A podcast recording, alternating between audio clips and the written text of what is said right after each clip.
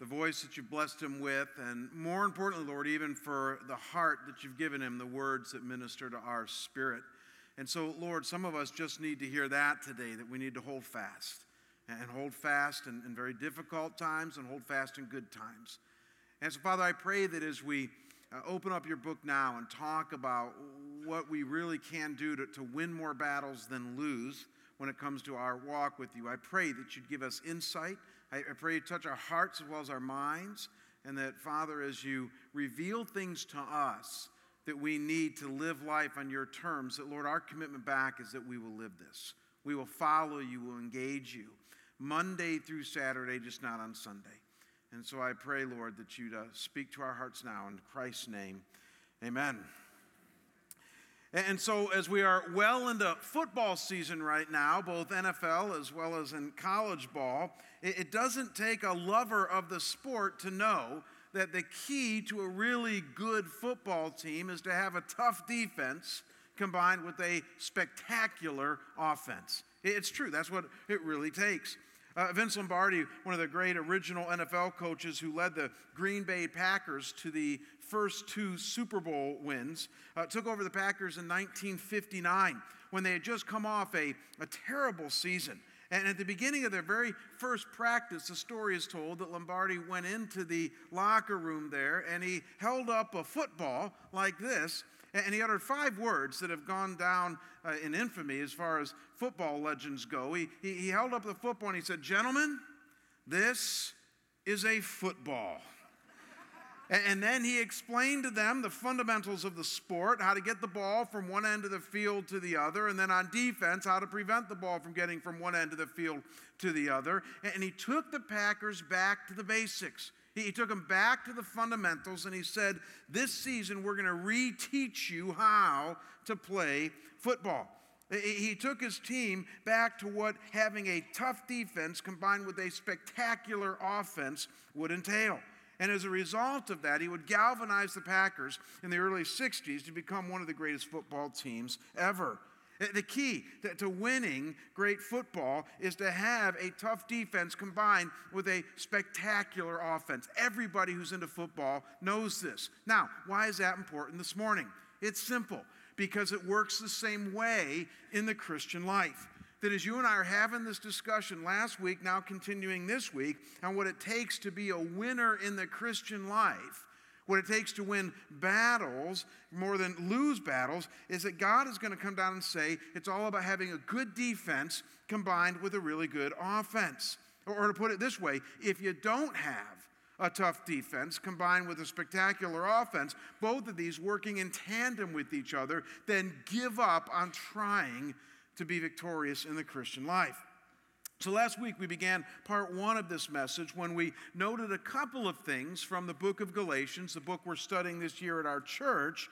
And so, let me give you a very, very quick review of what we learned last week in case you weren't here or in case you've forgotten, just so that we can all get up uh, to, on the same page. But we noted last week, uh, right off the bat, that there's a war within the soul of every Christ follower. There's a war within the soul of every Christ follower. It's the flesh versus the spirit. That's the words the Bible uses.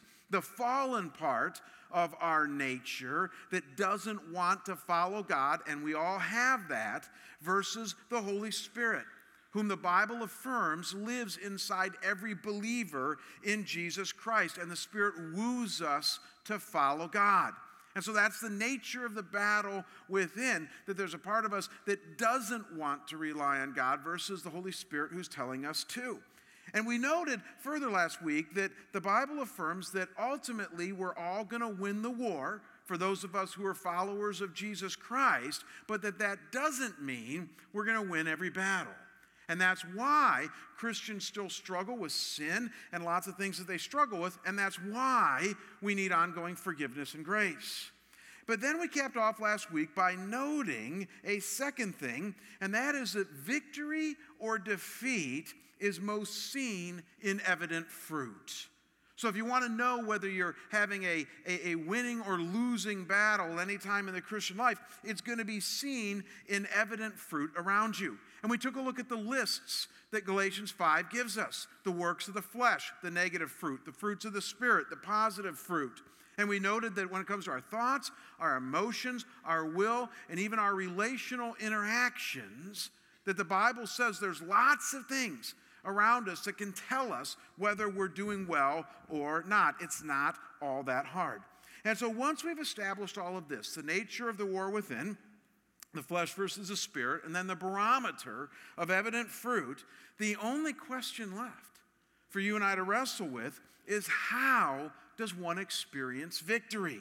How do you and I function in the Christian life in such a way that we can win more battles or not? What is the secret that God has for us? And it's to this that we turn to this morning. And it's here where a tough defense combined with a spectacular offense comes into play. And so let me give you the principle uh, up front. It's our third point, continuing last week's discussion. It's really the last three verses of Galatians chapter 5, really three, arguably, of the most important verses in all of the Bible. And then we're going to apply this after I give you the principle by following the text into the realm of offense and defense. You're going to like this. So here's the overriding principle that Galatians gives us if we want to win more battles. And that is that the pathway to victory is accessed by faith while implemented by action. I know that sounds so simple. It's going to be harder than you think, but, but, but just latch onto this. The, the, the pathway to victory is accessed by faith while implemented by action. And so, whether you happen to be playing offense or defense at any particular time in your walk with God, I promise you two things must be going on for you to have victory. And that is that you will be accessing certain realities, we'll see what I mean by that in a minute, by faith, while also implementing certain realities by action. So, both your inward faith in God through Jesus Christ as well as your outward behavior, what the Bible calls obedience, uh, empowered by the Spirit, are necessary in order to have victory. Again, whether you're in a defensive mode or an offensive one. So let me show you what I mean. Let, us begin with defense. Now, before I give you the, the, the, point on defense here, what I want you all to know is that when I talk about having a defensive posture in the Christian life, I hope we all realize that I'm talking about battling the onslaught of sin and temptation. It's battling the onslaught of our flesh when you and I feel most tempted. When you and I are struggling with sin, give me a head nod that you understand this. That's when we need a defensive posture in order to ward off sin. And it's usually sins of the flesh, our temptation to lie when we know we should be truthful, our, our temptation to not to be faithful to a friend or a spouse, or to not be selfless in our treatment of others, or to not be patient with our kids. Ever struggle with that one? Or, or, to not honor God with our money, or not honor God with our body or with our mind. Think of whatever your Achilles heel is, and that's what I want you to have in mind right now as we talk about a defensive strategy to winning battles. Now, with that in mind, Look at verse 24 of Galatians 5. We're going to look at three verses today 24, 25, 26, and that completes this chapter. So, cactus and venue. Uh, look at verses 24, just 24, and this gives us our defensive strategy. It says, And those who belong to Christ Jesus, now here it is, have crucified the flesh with its passions and desires. So, in order to have to have battle worn victory from the defensive end of things, what the Bible says here is that we need to crucify the flesh. Now, now, folks, that's an interesting way of saying things, isn't it? I mean, if you were having a Starbucks with somebody after church today and they said, you know what, I just got to confess to you, I'm struggling with pornography, or I'm struggling with lying, or I'm struggling with anger toward my kid, and you looked at your friend and you said, Well, you know, it's really simple. The Bible just says crucify the flesh. How many of you would actually say that to your friends? I, I don't think many of us would. I, I never hear Christians say that. I never hear a Christian say, well, it's easy, Jamie, just crucify the flesh. But here's the deal if you were having a Starbucks with Paul the Apostle and you said, I need help defeating this sin, you know what he would say to you? It's easy. Crucify the flesh. And so there's got to be something in there for us that's more substantive than we think. It's interesting. The, the Greek word for crucify there is the Greek word stauroo, and, and it means exactly what you think it means. It's not magic here, it just means to kill, to put to death, to make something cease to live, to crucify. What is interesting is that the tense that this verb is in, in the original Greek language that the New Testament was written in, is the kind of tense, now, now don't miss this, that denotes a completed action in the past that also requires present or continual action now. And, so the tense of the verb is something that has, denotes has already been done. In other words, Christ has died for us in our sins. And Romans 6 tells us that when he died, we died with him, that, that, that our, we put our sin to death. When Christ was on the cross, we've identified with him in his death. So, in a sense, we are crucified already to sin, but because we still do battle sin, we need to continue to trust and act in its reality in order, in the reality of our death, in order to access the power of God. And so, in one sense, we're already crucified, but in another sense, we need to daily die. And though this might sound confusing to you or even nonsensical, I would submit to you that it's really not. I would submit to you that we have this understanding in many other areas of life, and therefore we get it. So, for instance, marriage. If you're married here this morning or at Cactus and Venue, you're married, you know that marriage is, in one very real sense, a past completed act. When you got married, you stood at an altar or Vegas or wherever it was that you got married Vegas counts. And, and, and, and, and, and when you, because God was there, that's the only way God shows up in Vegas is for marriages. I just thought of that too, by the way. I, first service didn't get that one. When you got married, God was there, and when you said, I do at the altar, that was it. It was a completed action in which you are now married. But as we all know, you still need to wake up every day and affirm your commitment to your spouse and act upon it for your marriage to be good, right? So it's a past action that requires present tense activity for it to be as good as you want it to be. So now apply this to the Christian life in your flesh. What the Bible says is in order for you and me to have victory in the defensive end of the Christian life, we need to deeply believe that we have been crucified with Christ, that He died for our sins, and that we died with Him when we came to believe. But then, moment by moment, we also need to affirm our death through faith and then act upon it when we are most tempted. And don't miss that we're talking about crucifying the flesh, not subduing it, not maintaining it, not trying to manage it, not trying to tame it, not trying to control it. No, that's what we do with unruly children. When it comes to the flesh, what the Bible says you and I need to do is kill it. It needs to become dead in order for us to have victory. And, and so, how does this work? You might be asking, what does this really entail? Go back to our main point, point number three. That's really critical. Maybe now you'll see how this works. When I said that we need to access certain realities by faith and then implement certain realities by action, now apply this to verse 24. When it comes to you and me being dead to sin, whenever we're faced with sin, if we're going to access this reality by faith, you have to affirm five words right in that moment when you're most tempted. You know what those five words are? I am dead to that. So, whatever it is that you're facing, whatever dragon is against you, you must muster up the faith that God has given you, that He's blessed you with. Romans 12, 3 and 4 said that we've all been blessed with a certain measure of faith. So you, you, you, you, you dig deep, and through the faith that you have in Christ, you look that sin in the face and you say, I am dead to that. And through accessing by faith, God will give you strength. But then, at the same time, you also need to implement action and not move any closer toward that sin or that temptation.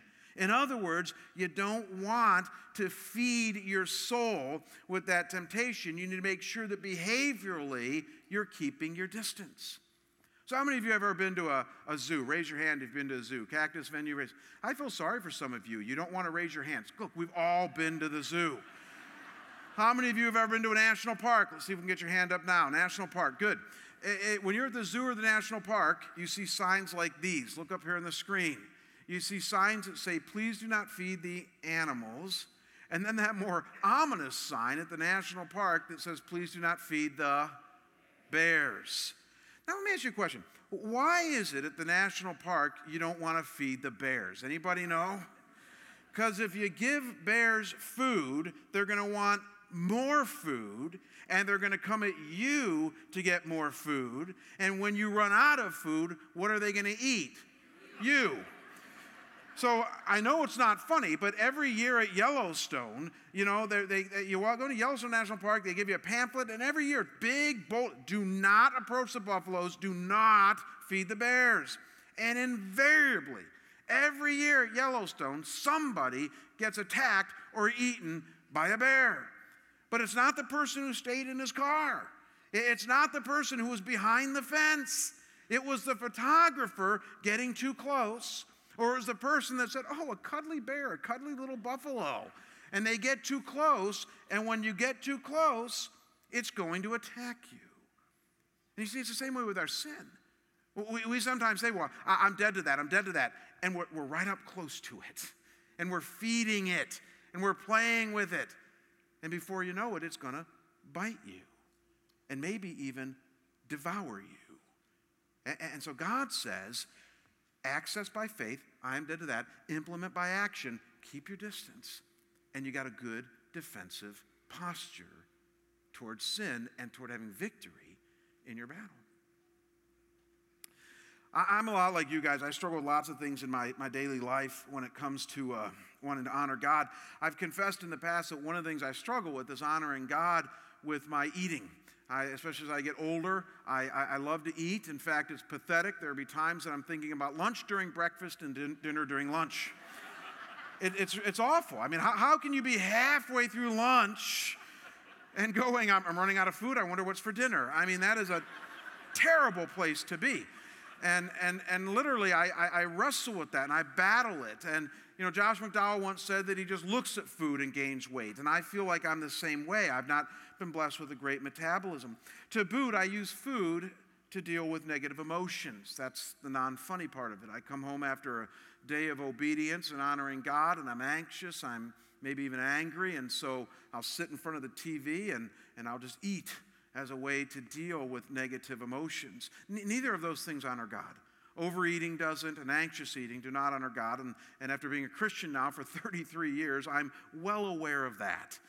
And so every day I wake up, I, I really do ask God to give me discipline, grace, and strength to win the battle when it comes to not overeating or even wrongly eating when it, when it comes to my life.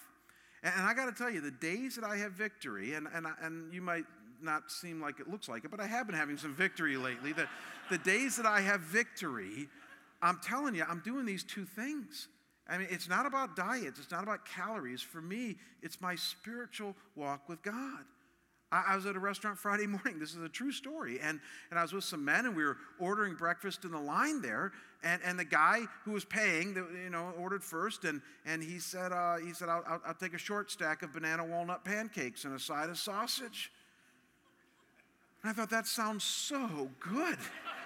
Oh my gosh. I mean, that's got to be about 800 calories, but that sounds incredible. That, that would set me going till at least 11 o'clock in the morning. I thought that's. But I, I walked up to the plate saying to myself, I am dead to that. And I said, I'll take a three egg white omelet with spinach and mushrooms, a little bit of Taylor ham, and that's it. And it tasted exactly like you think it would. It was awful. But I did feel good. I felt victorious. Now, let's fast forward. Say, say I'm doing that all day. I'm dead to that. I'm dead to that. I'm winning battles. And then I go to Bashas' on my way home. We live right near Bashas'. And, and I'm, in, I'm in Bashas', and I'm going down the chips aisle. And, I, am putting potato chips, Lay's, and I'm putting, you know, Cheez It crackers and tortilla chips and salsa all in my basket. And all the while I'm doing that, I'm saying, I'm dead to that, I'm dead to that, I'm dead to that. Is that going to work? No, because I'm going to go home and I'm going to get anxious at night and I'm going to walk to the closet. I'm dead to that, I'm dead to that, I'm dead to that. And I'm going to eat. See, it takes both. It takes accessing by faith. I am dead to that as well as implementing by action, my obedience kicking in for me to have victory in my defensive posture. And though it's funny when we deal with things like food, here's the cool thing this works in the more serious areas too. This works when you have temptation to not be faithful to your spouse. This works when you're being tempted to shame or rage on your kids in such a way that you know it might have long term consequences. This works when you're tempted to, to give up at work because you just hate your job and somehow God needs to give you joy. This works in every area of life and the defensive end of things. I am dead to that. And, and then implementing by action. The Bible says, Greater is he that is in you than he who is in the world. And so, greater is the Holy Spirit who lives in us. We can truly do these things. Now, this is only half the battle. But for as we all know, simply having a tough defense is not enough to win games. We also need to have a spectacular offense. And thankfully, God has given us one. So look, look at the, the last two verses of Galatians 5. I'm actually going to give you verse 16 because it's kind of a setup. And then look at verses 25 and 26. These, again, are arguably some of the most important scripture verses in all the Bible. Paul says, But I say, walk by the Spirit and you will not gratify the desires of the flesh. Then skip down to verse 25. If we live by the Spirit, let us also walk by the Spirit. Let us not become conceited, provoking one another, envying one another. Now, obviously, it doesn't take a theologian to realize that the key to understanding what's being laid out in this passage here is that twice repeated phrase, walk by the Spirit, right? And it's preceded in verse 25 by the phrase, live by the Spirit, that has confused some people before, like live by the Spirit, walk by the Spirit. But, but it's really not all that hard. Living by the Spirit, just so you know, is simply affirming that this is Christians we're talking about, because Christians do live by the Spirit by just being Christians. So if you are a Christian, the Holy Spirit lives in you. That's God's gift to you. And in that sense, you live by the Spirit. So a better translation here would actually be since we live by the Spirit, let us walk by the Spirit. But notice that it's not just enough then to live by the Spirit or belong to Christ. In order to have victory in any offensive way, you and I need to walk by the Spirit. So, what does that mean? It's interesting. There's actually two different Greek words used here in verses 16 and then verse 25 that our English translation translates walk. In verse 16, it's the normal, everyday Greek word for walk, the Greek word peripateo, used some 90 times in the New Testament. And this word means what you think it means it just means to walk.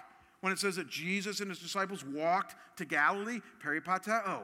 But it's using it here in Galatians 5, verse 16, in a spiritual sense that simply means that if you and I are ever going to win battles, we need to get moving with the Holy Spirit. We need to go somewhere with the Holy Spirit in order to have victory. But then in verse 25, it uses a much less common Greek word for walk, the Greek word stoikeo, used only five times in the New Testament, that has a much more precise meaning. Now, dial into this in that it means to walk as to follow a course or path, to walk in a series or row. Kind of like marching in line, if you've ever been in high school band or in the military. The idea is that you're following a particular path or course, that you're setting your sights on something ahead of you and allowing it to guide your steps, whether it be the band director or the drill sergeant. So I like how the New International Version translates this verse here when it says, Since we live by the Spirit, let us keep in step with the Spirit. There it is. Or, or, even better yet, the New English Bible, which is an older British version, translates it this way If the Spirit is the source of our life, and He is, let the Spirit also direct our course. So you get the idea. Walking by the Spirit, stoikeo, entails both looking ahead to something on the horizon and then adjusting your steps to make sure that you fall in line. And the obvious idea here is that as we walk by the Spirit, we are looking ahead to the things of the Spirit, and that as we do, we keep in step with the things that we see. You tracking with me? But then we got to ask, what do we see?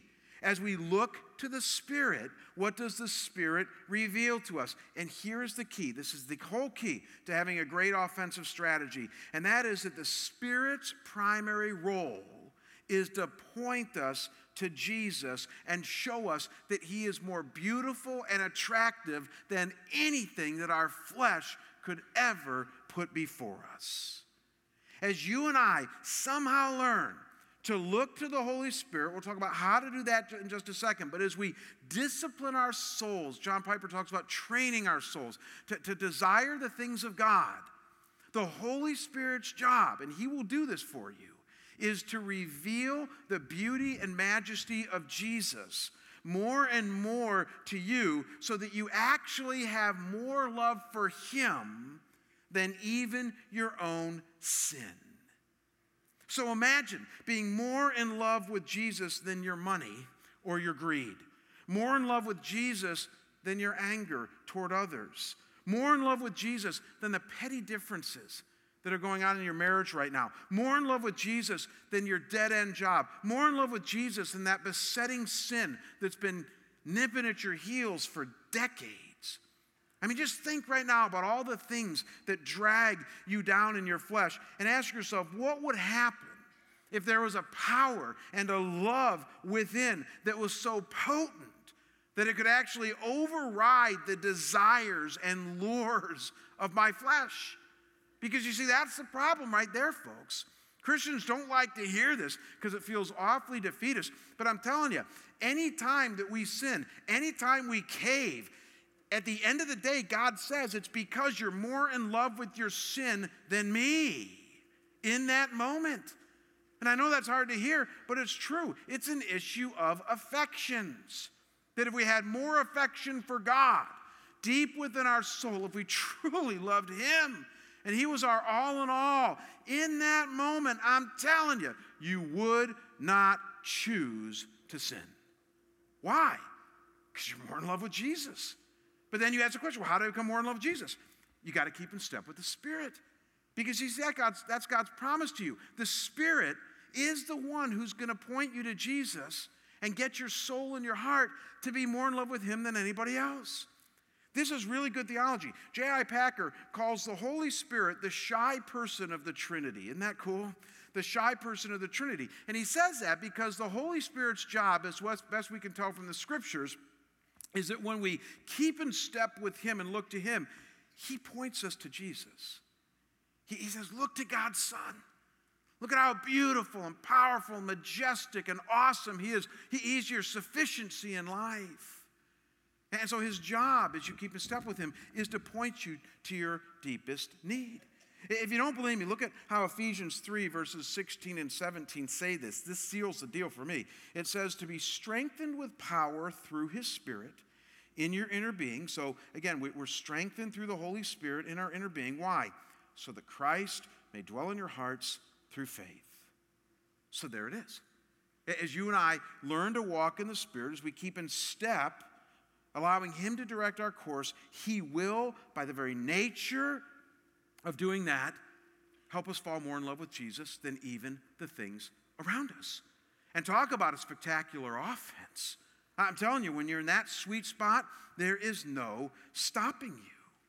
And, and, so, how do we access the Spirit's power in this way? How do you and I keep in step with the Spirit? How do we focus on the horizon in such a way that we are truly uh, focusing on the things of God? You know, this is where many of the old time disciplines come into play. I, I wish I had some, some, some silver bullet for you, but there really isn't one. This is where the hard work, moment by moment, each day comes into play. Look up here on the screen. I'll just give you four W's to get you thinking. Imagine what would happen if on Monday morning you woke up tomorrow and you said, I'm going to monitor my day through the four W's. I'm going to monitor my day through worship, word, works, and wealth. That, that as I go through today, the audit I'm going to do of my soul is that at any given moment, what am I worshiping? At every given moment, what truth am I allowing into my soul and where is that truth coming from? At any given moment, what works are exuding from my life? What kind of obedience am I displaying? And at any given moment, where is my wealth going? Because you know where your treasure is, there is your heart as well. I would submit to you that those are four things, at the very least, those are just four that, that, that are critical to you and I keeping in step with the Spirit. Let me just take, for example, worship. You know, the, one of the biggest problems today with worship, Bill, you, you, you will agree with this, is that most people, Christians today, think of worship as singing songs on Sunday morning. I'm telling you right now, if you went up to Troy and said, hey, good worship, Troy, you know, and good way to sing songs on Sunday morning, he's never hit anybody in his life, but he'd be really tempted to hit you. And, the reason is, is because worship in the Bible is so much more than that. Worship is not singing songs on Sunday morning. Worship is anything that you bow to, anything that you bend the knee to each moment of each day. And that's why the Bible says you can worship your job, you can worship your spouse, you can worship your own self sufficiency, you can worship culture, you can even worship your kids. We live in a day and age like that, don't we? Whereas C.S. Lewis said, anytime we take a second place thing, even if it's a good second place thing, and put it in first place status in our lives, because God is the only one who should have first place, we're idol worshippers at that point. And see, I, Christians do all the time. We put plenty of things before God. And so, as you and I walk throughout the day to the degree that we are worshiping God more than anything else, is to the degree that we're keeping in step with the Spirit. And again, I, I know the food analogy might seem kind of silly for some of you, but when I said earlier that I'm thinking about uh, lunch at breakfast, I'm thinking about dinner at lunch, I'm telling you, when I'm in that mode, or when it's 10 o'clock at night, and, and I'm tempted to eat a half a box of Cheez Its because I'm anxious and I, and I really don't want to take that to God, what am I doing right at that moment? I, am a glutton, and, and I'm using food as, as a source of spiritual, emotional nourishment that, that God says, I wish you'd use me that way. I, I wish you'd be worshiping me right now, Jamie. I, I, I wish your affections and your attention would be on me because if they were, the Spirit would be revealing to you the beauty and majesty of Christ, and it will strengthen your soul, and you'll fall more in love with Him than everything else around you. And you see, that's how it works. It works that way with the Word when we feed our soul with the Word of God, when we monitor our works and our obedience, where we ask where our money goes. Through worship, Word, works, and wealth, I focus my soul on the things of the Spirit, and He points me to the beauty of Jesus. And I'm telling you, folks, I win battles. But it all depends on where your focus is each moment of each day whether on the things of God or His Spirit as He points you to the beauty of Christ, or on the things of this world and your own flesh. I, I want to close this morning with an illustration from science that I think you're going to like. At least the other services have liked it. It's a video that comes from Robert Krulwich, a science correspondent for NPR, National Public Radio, in which he notes something very interesting about our behavior as human beings when we try to walk without a fixed point ahead of us. And so look up here on the screen, and then I'll come back, make a couple comments on this, and then we're going to pray and be on our way. But this will be a good way to cap off our time together. Look up here on the screen.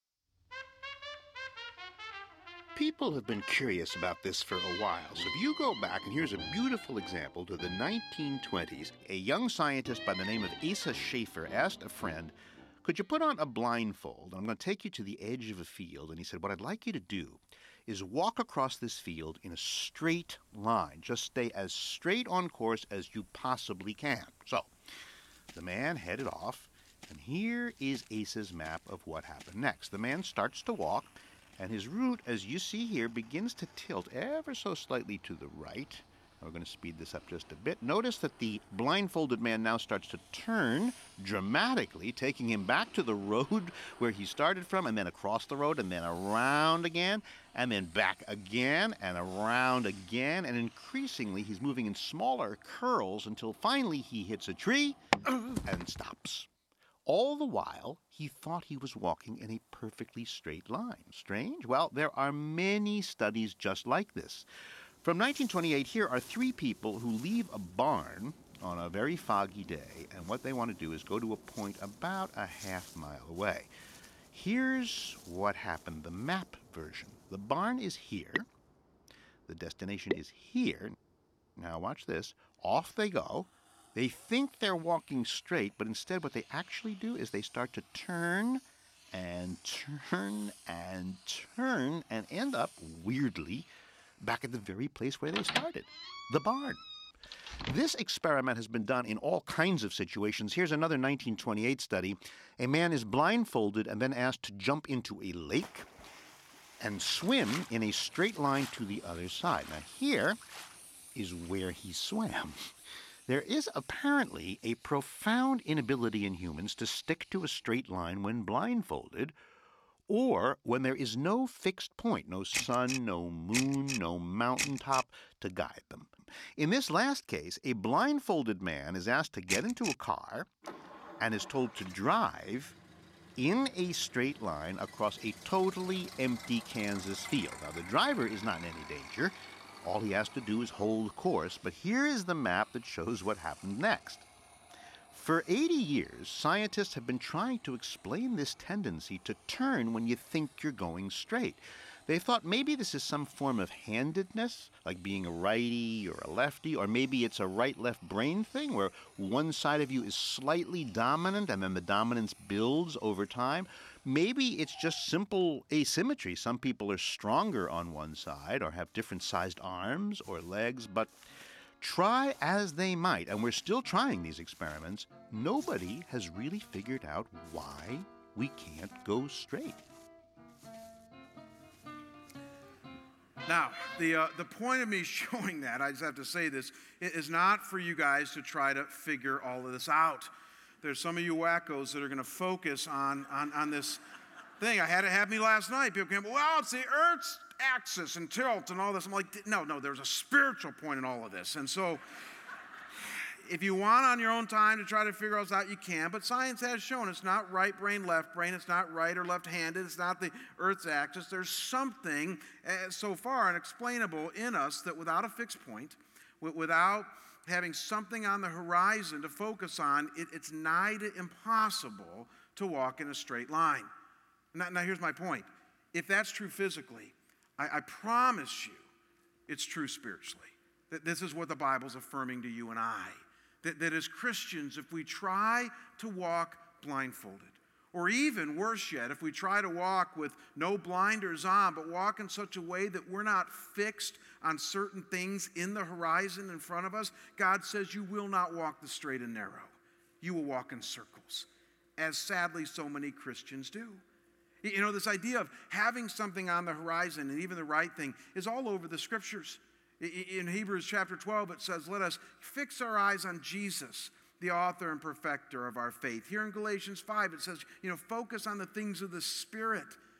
Other scriptures talk about fixing our sights on eternity and on heaven. Isn't it interesting? It, it never says, Look to the ground in front of you. the scriptures always say, Have something godlike on the horizon. And as you do that, you will keep in step with the Spirit. It's stoicheo, it's keeping in, in line with the Spirit. And that's where worship and the Word and works and even monitoring your wealth, because where your treasure is, there's your heart. That's exactly what those things are designed to do. And so I, I, hope today you're very, very encouraged as we end this discussion, because we're going to move on next week to move into chapter six of Galatians, our final chapter. But, but please be encouraged here today. What we've learned over the last couple of weeks is that as a follower of Jesus Christ, you are primed for victory. You are saved for all of eternity, and He's never going to let go of you. As Galatians says, you belong to Jesus Christ. You now have life in the Spirit. That is yours right now, no matter how defeated you might feel. And you and I are primed to be able to win battles as we develop a tough defense. I am dead to that, and I'm not feeding the bear anymore. And we're primed for a spectacular offense as we learn to walk in the power of the Spirit. I can't promise you you're going to win every battle. I, I wish I could. I can't. I can promise you as you apply these things, you'll win more battles than not. Let's pray.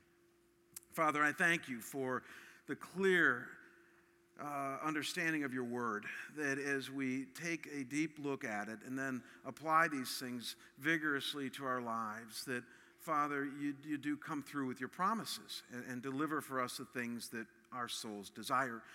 And Lord, if we were to extend this discussion here this morning, either here or at Cactus or Venue, we, we would also realize how difficult these things are to apply to our lives, that these are certainly things easier said than done. But Lord, I dream about what would happen is if five or 6,000 people who call this church home, of which each individual here is a part of, were to start applying these things Monday through Saturday in their daily lives. What level of holiness and love and goodness and grace would exude from this place through your people. So, God, do that in us, we pray. And Lord, as we experience uh, victories, small and big, I pray that those would give us joy and satisfaction, sufficiency in you, and that as we sang earlier, that that would allow us to hold fast, to keep on keeping on, to stay in the ring with you through anything and everything. That's our goal. And we pray these things in Jesus' name, and we all say together, Amen. God bless you guys. Have a great day.